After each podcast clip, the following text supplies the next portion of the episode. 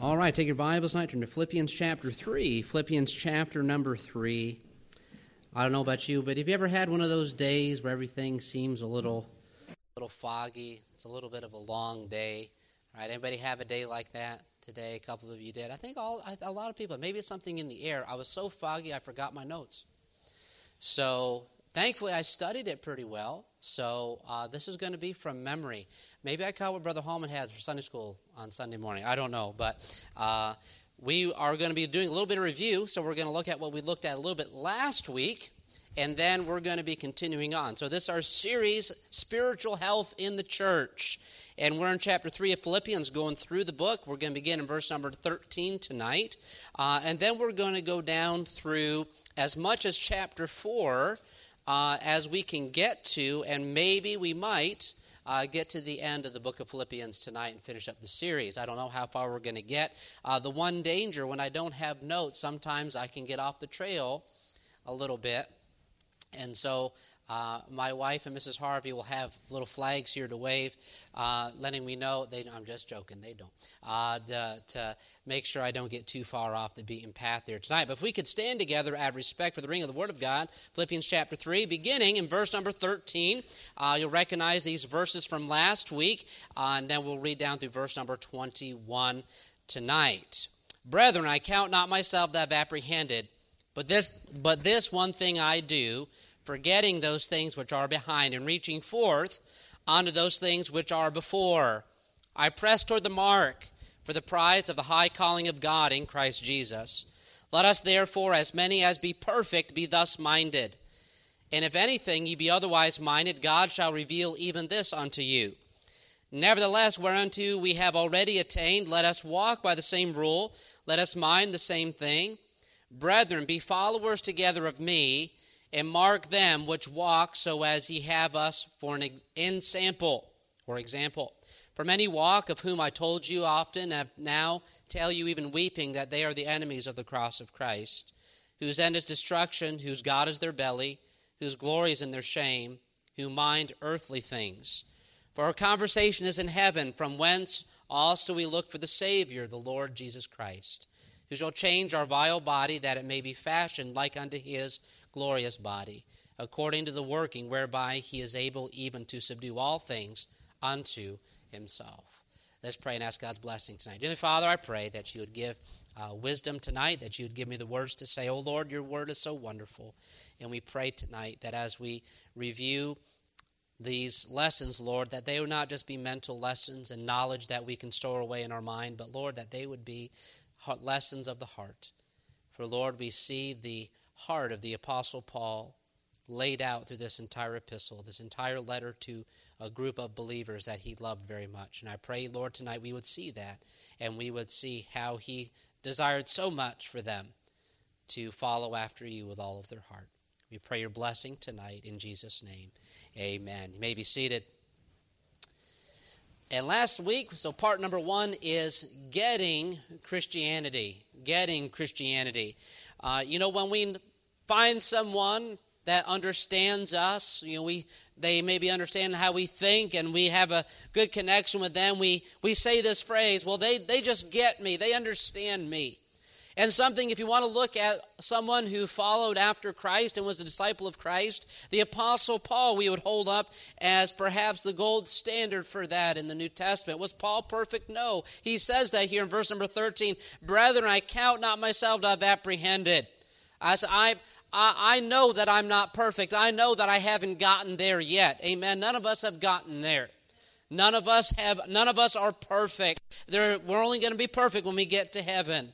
Amen. So uh, at times we look at people and we want perfection, but you're never going to find perfection. Uh, you're never going to find perfection in your spouse. You're never going to find perfection in your children. You're never going to find perfection in anyone, especially you're not going to find perfection in your pastor either.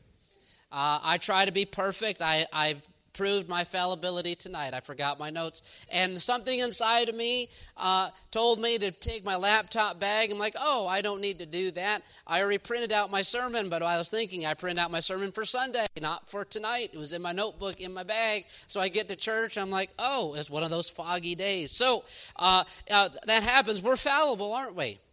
Amen. Also, can I can we just say something tonight? Uh, we need to let ourselves be fallible too. Amen. Many times we beat ourselves up. Well, I'm not the perfect Christian. Well, don't beat yourself up for it. You're not going to be. Amen. For he knoweth our frame, he knows that we are dust. He knows we're not perfect. At the same time, though, he wants us to go in a direction. Paul's saying, I haven't made it, but I am doing the best that I can do. What does he say here in verse number 13, the last part here? Uh, forgetting those things. For this one thing I do, forgetting those things which are behind, forgetting the past. Remember the Apostle Paul, he was a Pharisee of the Pharisees. We see earlier on in chapter 3, it talks about how he was just, he, he did everything perfectly uh, as far as a Pharisee. If he was going to trust his own righteousness and his goodness to get him to heaven and earn it, it would have been him. But he said, no. I had to count those things but loss. I had to turn them over. They weren't worth anything compared to the blood of Jesus Christ that he shed on the cross for us and for him. And so he decided, I'm going to let those things go. Remember, he persecuted the church, he killed people for the cause of Judaism. He killed Christians. He was consenting unto Stephen's death, but he put all that behind. He said, forgetting those things which are what? Behind, in reaching forth onto those things which are before. What was before him? Christ. Verse 14, I press toward the mark for the prize of the high calling of God in Christ Jesus. That is where I'm going. That is what Christianity is about. It is about striving after Christ. We make, we make goals for our life. We have a five year plan, a 10 year plan of where we want to be in our job, in our families, and uh, uh, whatever thing. Can I just tell you something? Where do we plan to be with Jesus in next year? Where do we plan to be with Jesus in five years or in 10 years? Do we plan that and say, well, we'll just kind of be where we're going to be? But are we going to strive toward that mark? Are we going to, you know what that mark is? Heaven. That mark is that we have a job to do in this life until Jesus comes back. That we're not going to sit back and just say, well, that's, you know, the world's just falling apart, you know, and that's just, by the way, that is what the world is going to do. However, we still have a job in it. We still have a responsibility. We still have a calling, as it says here. His calling was to be an apostle. His calling was to be a church planter. His calling was to be a missionary. Everybody's calling is going to be different. However, we all do have a job to do for the Lord Jesus Christ. Are we striving for that? But how do we do that? Say, okay, we're heading toward that way. Pastor, I get you. As a Christian, how do we get there? Well, uh, unity is important. Verse 15 Let us therefore, as many as be perfect. Now, let's pause for a moment. As a pastor, I thought you said the Apostle Paul said he wasn't perfect. He isn't perfect. He admitted that. So I have not apprehended. So I'm not perfect. But perfect has a little bit of a different meaning than we use it today. Uh, it means mature. Okay? People that have the right goal, the right purpose, right? Now, let's just be honest. There were times in our life that maybe we didn't have our goals straightened around like we should. Amen? Uh, then we had to what? We had to mature and sometimes we just had, you know, maybe a parent told you or, or something. I remember my dad telling me a couple of times, grow up, mature. And that, isn't that what you just want to hear, isn't it? That's just what you want to hear. You want to hear this, some, some, uh, you know, affirmation. You want to hear that you're making the right decision. No, this is not a good idea. I said, well, well, I just don't understand why it's not a good idea. Well, you need to grow up a little bit. You grow up. he stepped on my fragile psyche. No, I needed to hear that. And guess what? I did. And that's exactly what's going on here. Maturity. Guess what? And as we learn, by the way, you never stop maturing. So while I've gotten to the ripe old age of 21, I don't need to mature anymore. You're maturing as we go. Uh, Pastor Mrs. Harvey, Brother Mrs. Hammonds, you're still maturing in Christ and still learning. You're still, you know, maturing in your walk with God. Praise God. That's what growth is. It's a growth that keeps growing even when we get to heaven. Amen. So a maturing there. They have a lot of wisdom. They've they have a lot further down the path in their Christian walk, but they are still growing in their walk with God. Praise God for that. But we see here but as any bit, as many as be perfect, be thus minded. And if anything be other, otherwise minded, God shall reveal even this unto you. What's he talking about? What was going on before? He goes, this idea of going forward for God. So to have this idea, have this goal in mind. And if you aren't thinking that way, God's going to show it to you. Verse 16, nevertheless, whereunto we have already attained, let us walk by the same rule, let us mind the same thing. We talked about unity all the way through the book. It's a theme. Chapter 1, chapter 2, mind the same thing. Chapter 2, let this mind be in you, which was also in Christ Jesus. The mind of Christ, the will of God, the will of Christ going forward together, working together for the cause of Christ. That's a wonderful thing. As a church, we ought to be unified, going in the same direction towards Christ. As a family, a husband and wife need to be unified together, walking together, going toward Christ. Also, the children being united with their parents, walking forward, going forward with Christ. When we unify together for the cause of Christ, when we unify together and we are thinking the same way, what is the great unifier of people? Many times they unify over a particular idea. They unify under a particular way of thinking. You know, we have political parties in our country today. Why? Because people unify under that because of certain ways of thinking. Uh, but that's not how the mind of Christ works. It's not splintered up. It should not be anyway. It is, unfortunately, but it should not be splintered up into different sects and groups of people if we are minding what? The same thing. What's the source of all of that? The Word of God and His Holy Spirit. If we're in the Word of God and we're following what the Bible says and we're following what the Holy Spirit of God is leading us to, by the way, He's going to lead you to the Word of God. He's going to lead you and He's not going to contradict. The Holy Spirit never contradicts the Word of God, ever. If you have a vision or a feeling that contradicts the Bible, it's not from God. He never contradicts His Word. If He did, then He wouldn't be perfect, would He? Wouldn't be sinless. He has made no mistakes, and He gives us gives us his word to be followed. So let's mind the same thing. Let us walk by the same rule, mind the same thing. Brethren, be followers together of me. He said, wait a minute. I thought we weren't supposed to be people followers. Why is Paul saying this? Why is Paul saying, follow me? Well, what do we see in Ephesians 5 and other places? Well, he's following Christ. As said, and mark them which walk so as ye have for an example. You know what? We don't need to follow people, but we do see their example. Don't we have good examples in the Word of God? Yes. And don't we have bad examples? Right? We see both positive and negative examples. And you know what? Uh, we should see that. We see we should be following Christ. Uh, as a pastor of this church, I need to follow Christ, for Christ is the head, as Ephesians 5 tells us. And you all follow me as I follow Christ. So this isn't following Paul. I'm just me. I know what I'm doing. And I have, and he's having an ego trip here. When he's saying, I'm following, I'm going toward Christ. I'm running towards that mark. Come along with me. I'm going that way. Come after me. Let's work together. Let's go forward. Amen. Now, guess what? When people start doing that, it, God does exciting things. When we unite together in prayer, God does exciting things. When we unite together in serving God, God does exciting things.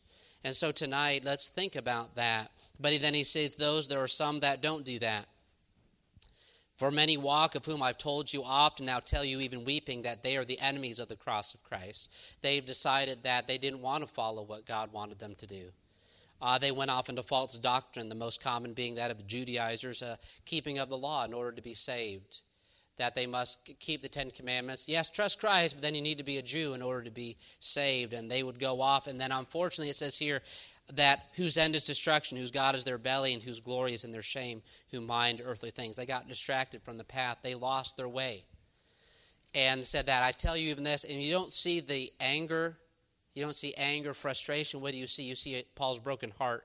As I tell you, even weeping. These were people he loved and he cared about that turned away. Demas being one, whom loving this present world had forsaken Paul and others. It was a grief to him. But our conversation is in heaven, from whence also we look for the Savior, the Lord Jesus Christ. For who shall change our vile body, that it may be fashioned like unto his glorious body, according to the working whereby he is able even to subdue all things unto himself. So it's talking about the resurrection. When we get to heaven, we're going to have a glorious body. Amen. Well, that, that's the goal. That's what he's looking forward to. Heaven, he's working there. Remember, he said earlier in the book that it is more needful for me, to needful for you, to, for me to be here. But I'd rather be with Christ. I'd rather be there, but it's needful for you, for me to be here. Now, let's look on to chapter 4. So, okay, we got through our review. I, I'm proud of myself. I did it in 10 minutes. So now we're going to go on to some new areas here. Therefore, my brethren, verse 1 dearly beloved and longed for my joy and crown. So now he is beginning to close the book, this last chapter of Philippians, beginning to close, and he has some some parting thoughts. My joy and crown, so stand fast in the Lord, my dearly beloved. I beseech Euodias and beseech um, Sin, I don't know how we say that, but uh, Syntyche that they may be of the same mind in the Lord. And I entreat thee also, true yokefellow, help those women which labor with me in the gospel, with Clement also, and with other my fellow laborers whose names are in the book of life. Rejoice in the Lord always. And again I say rejoice. A very common verse here, but we see that there are some proverbs, if you will, that he's about to go through. You see this in Ephesians chapter 5 as well, that you see small things that are instructions that aren't necessarily connected with one another, but you'll see that they are connected. And he's saying he's encouraging them, rejoice. That's the theme of the book. Joy. Rejoice what? In the Lord always. And again, I say rejoice. We need to rejoice in the Lord. He said, Let your moderation be known unto all men. The Lord is at hand. Moderation, control. Oh, we need to be uh, keep ourselves under control, don't we? Keep our bodies under control, keep the flesh under control, but also we need to be careful that we don't let our zeal for God, that we can get in the flesh, even in our zeal for God at times. We can be so zealous for a soul that we can maybe do them a disservice and, and push them into a decision for Christ. Even though it, it's a good thing that we're doing, we can be overly zealous and get into the flesh in those things. But let your moderation be known unto all men. The Lord is at hand.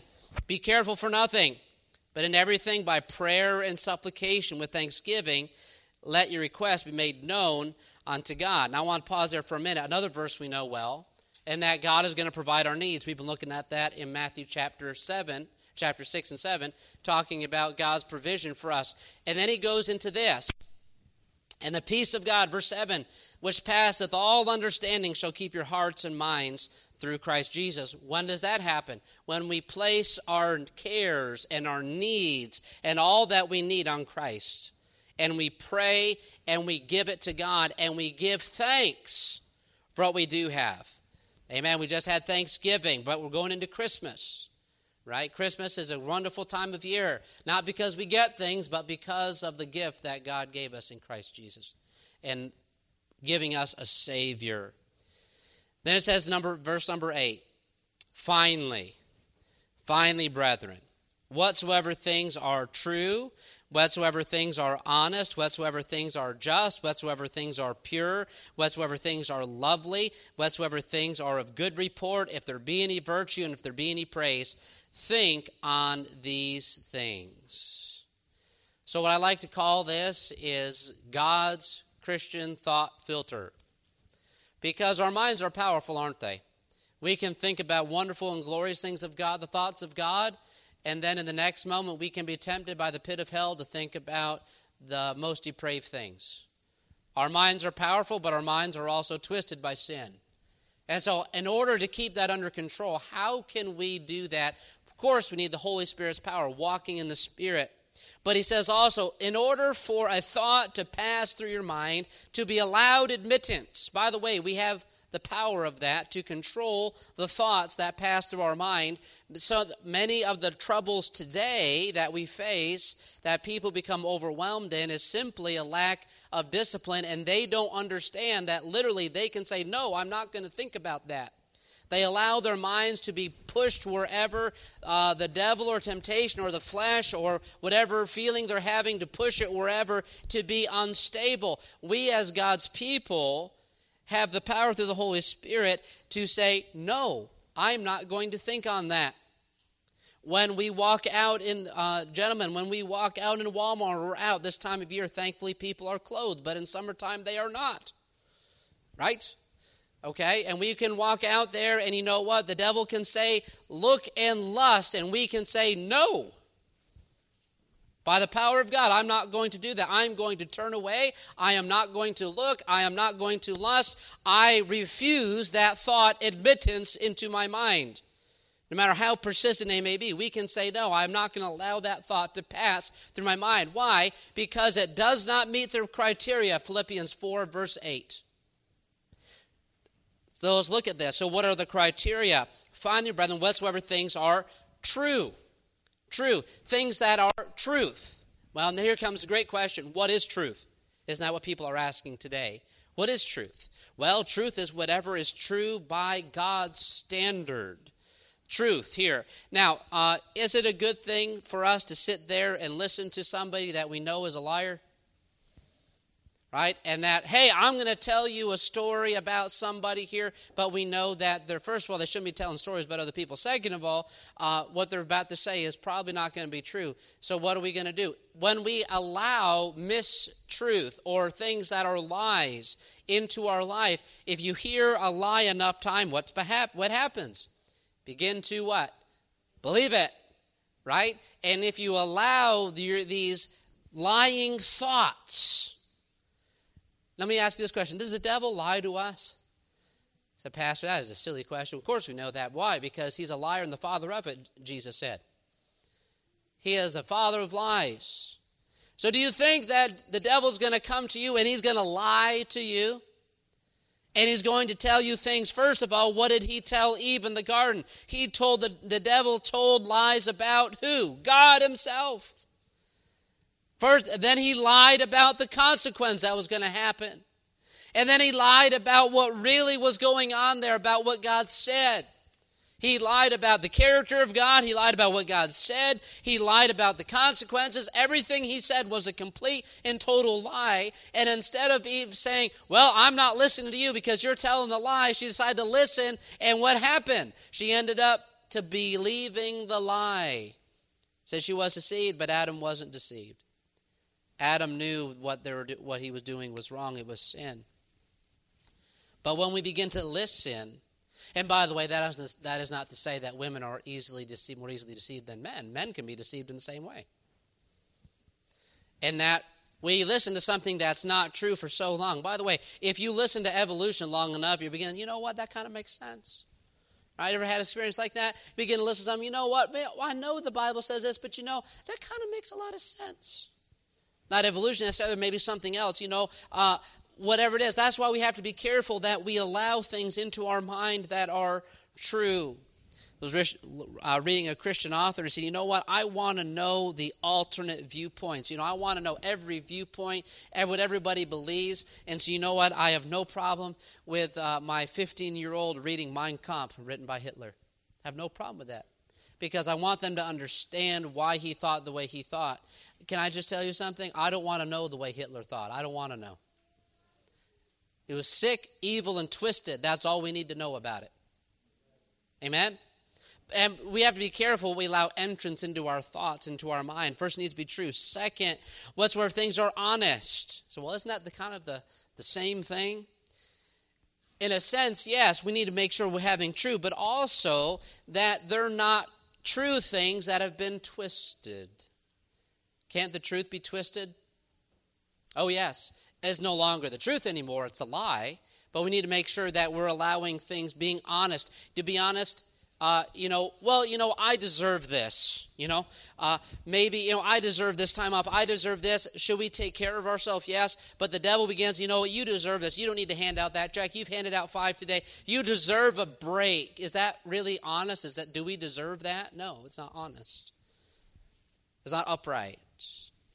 And we could go on. There's lots of ways to apply that in our thinking. Whatsoever things are just. Whatsoever things are just. God is a just God. Things that are equitable. Things that are fair. All right, we're going to use this example here. It's 2 o'clock in the morning, right? And the baby's crying for something, right? And you know what? You're thinking, you know what? I really, I worked hard today. You know, I really think that the other person ought to get up and take care of the baby right now. And uh, I deserve to stay in this bed, and they just need to do their part. Can I just tell you something? Is that just? Is that loving your spouse? Is it being is it a just thing to say, well, I deserve this or deserve that, instead of saying, you know what, I want to meet a need even though I'm tired. I want to meet a need even though uh, I've done a lot of things today. Are we being just in our example and how we think about things? Are we being just in being selfish in our thoughts and in our actions? Whatsoever things are pure. Now, not our level of purity, but God's. Now, God is perfectly holy, isn't He? Amen. God is perfectly holy. God is perfectly pure. So when God is saying whatsoever things are pure, that is a very high standard there. And let me ask you this is there a lot of impurity today? Is there a lot of impurity in our culture today? There's a lot of impurity everywhere. There's impurities on our phone, there's impurities in computers and TV screens and all these other things. And you know, here's the question. People say, well, I watch this and I watch this. What's wrong with it? Can we, can we honestly say that it's pure before God? Can we just be honest and just say, is this pure before? Is this pleasing to God? And if we're honest in that way, then we're going to make decisions based on that. I don't need to sit here and go through a list of things that are impure on there. You watch the TV for about 30 seconds, you'll find something impure. Are there still good things on TV? Maybe. Somewhere out there, okay? You know, uh, you know, you have to even be careful watching the Antiques Roadshow, okay? you know, they put, oh, this painting. Oh, okay, yeah, we're not, not watching that part, okay? we're not, not doing that. We got to make sure things are pure, okay? Whatsoever things are lovely. What are, th- what, what are things that are lovely? Full of love, Christ's love. Things that are loving thoughts, not thoughts of hatred, not thoughts of bitterness, not thoughts of injury and hurt, but lovely things. How can I be of help? I want to help this person. I don't want to think destructive thoughts. Also, whatsoever things are of good report, meaning things that are worthy to be repeated. Amen? To think on things that are praiseworthy. Isn't it great when someone gets saved? Amen. Not too sure about that. Isn't it great when somebody gets saved? Amen. So that's something of good report. We need to think on those things. That's a good report. Jesus saved us from sin and that we're going to heaven one day. Guess what? That's something of good report. When we're tempted to think down in the dumps and negative and bam, bam, bam, and the devil has got us down in the dirt, you know what? We can lift our eyes to Jesus in our minds and our thoughts, and we can think on beautiful things, things of good report. That will encourage us. That's what I mean. David said he encouraged himself in the Lord. That's what he had to do in the depths of his deepest, darkest hour.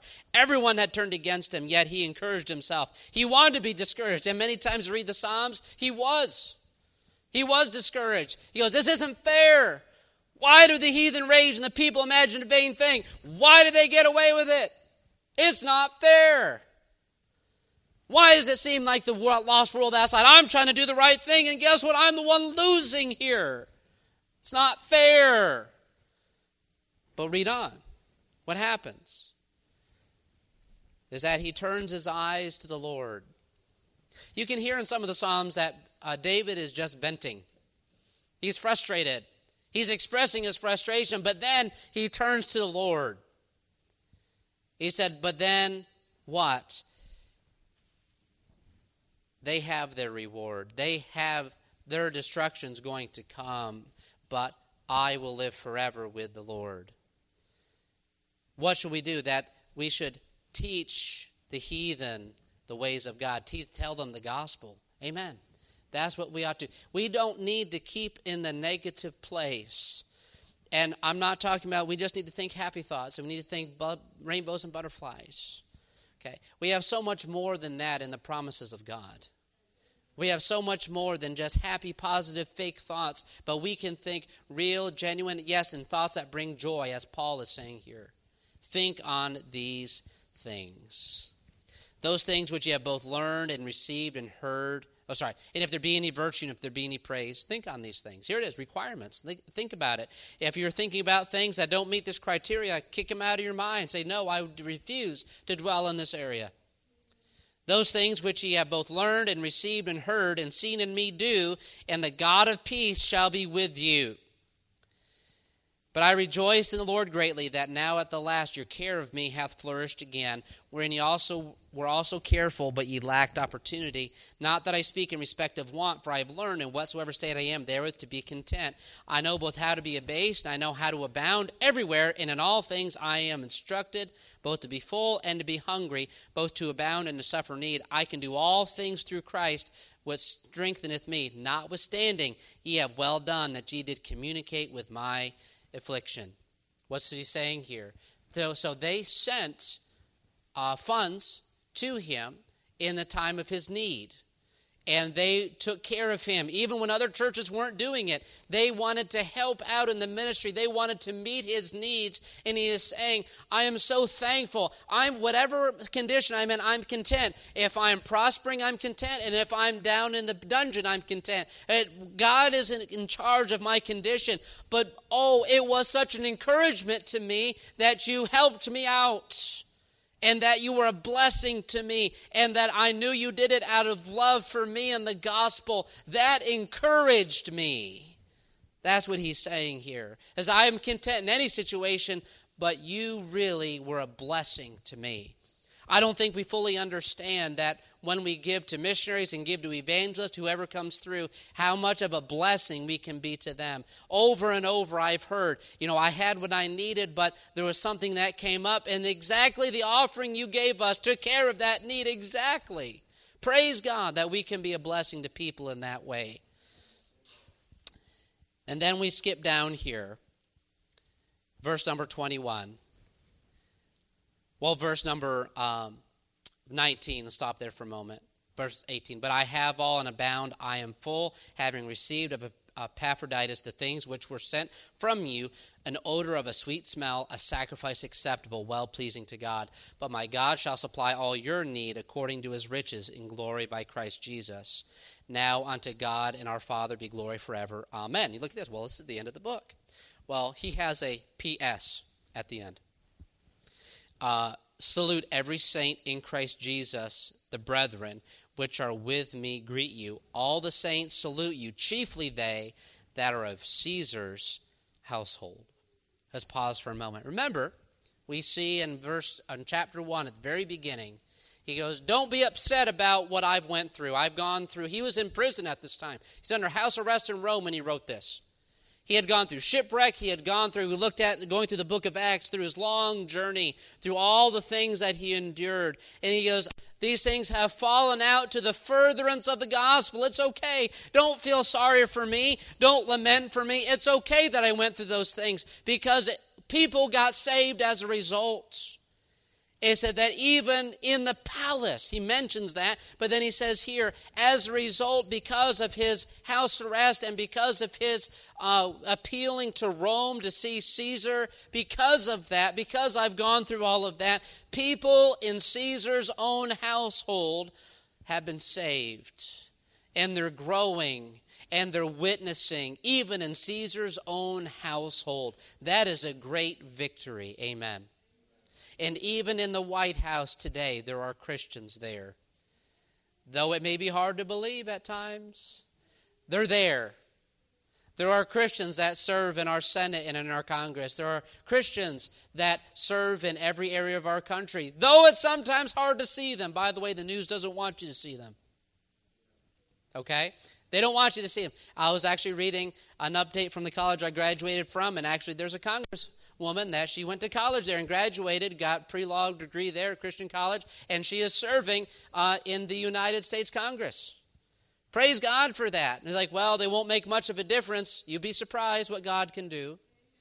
But they are, they are there and they are serving and they're trying to witness. Don't think it can't happen. Even in Caesar's own household, said chiefly they. So they're saying thank you. They salute you. They're saying, Thank you. Thank you, thank you for helping Paul get to this place because we heard him and now we're saved. Thank you.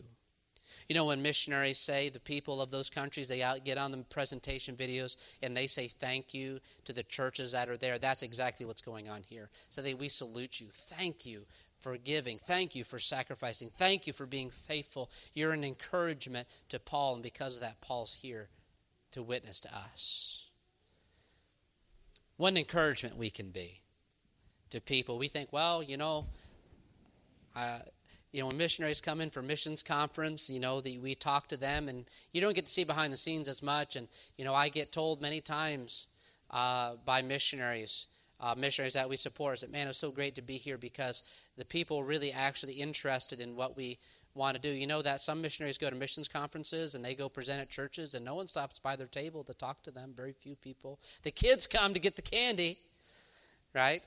Uh, and you know, people stop by and say hi, but you know, they said your church that people like talk to us and they spend like 30 minutes asking us questions and, and wanting to know about where we're at. He said that's that's a, such a blessing that people actually care about what they're doing, and I praise God for that, and that's a testament to y'all here.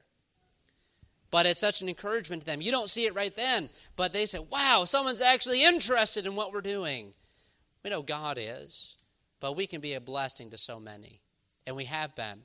And I pray that we will continue to be. So as we close the book of Philippians, we look at the spiritual health in the church.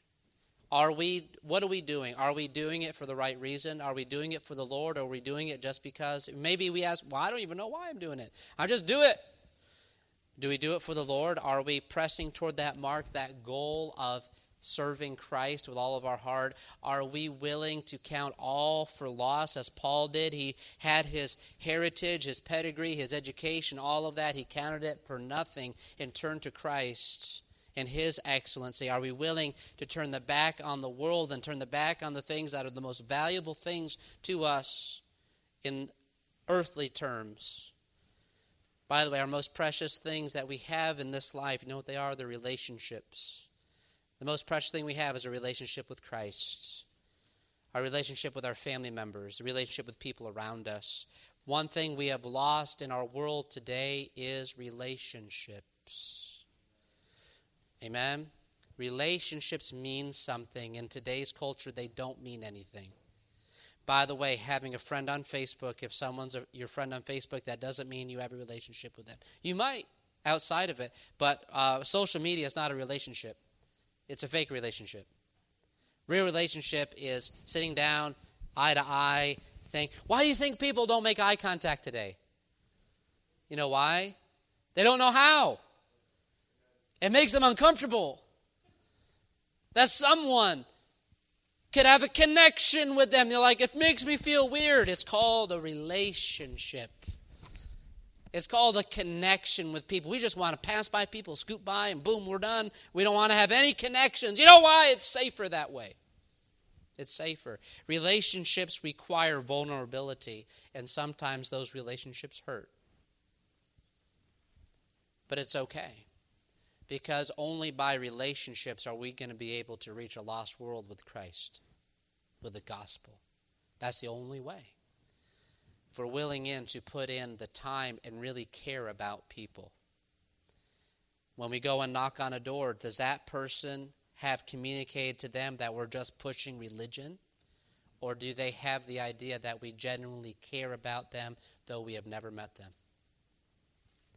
And people respond to that. And I've said this many, many times over. They know when you're just there knocking your door, doing your religious duty. And they know when you're there because you really care. People can detect that. So tonight, what is the most important relationship to you? I pray that it's your relationship with God, but then also your relationship with other people. Let's take some time, slow down, especially at Christmas time, to slow down on the hustle and bustle and trying to get everywhere and do everything and have relationships with people. Have relationships with your spouse, with your kids, with your grandkids, with any family member, even friends. Do we your coworkers? You work with them every day but sometimes we don't know anything about them. Amen? We know their name. Uh, I think they're married. Maybe they're not. I don't really know. Maybe you haven't gotten time to get to know them. Maybe they haven't let you get to know them. But let's have relationships with people and share God's love in that way. That's very important. It's not the only way. We still need to be handing out tracts. It might be the only contact we have with people, but make sure it's a genuine contact. Make sure it's a real one. Make sure it's one that you really mean. It's not just you doing your checkbox, doing your religious duty. Care about people as Christ cares for them. Let's pray. Heavenly Father, I pray that you would bless our time together tonight.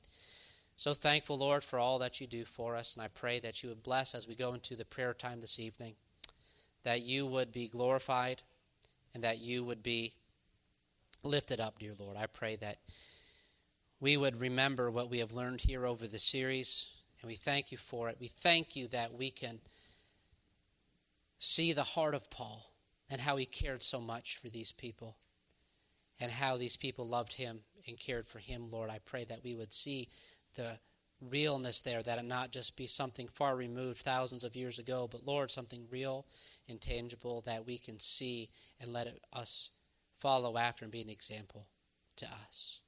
Help us, Lord, to have our relationships be real, that they be godly, that they be pure, and Lord, that we would love others as you love us. We pray your blessing tonight in Jesus' name. Amen.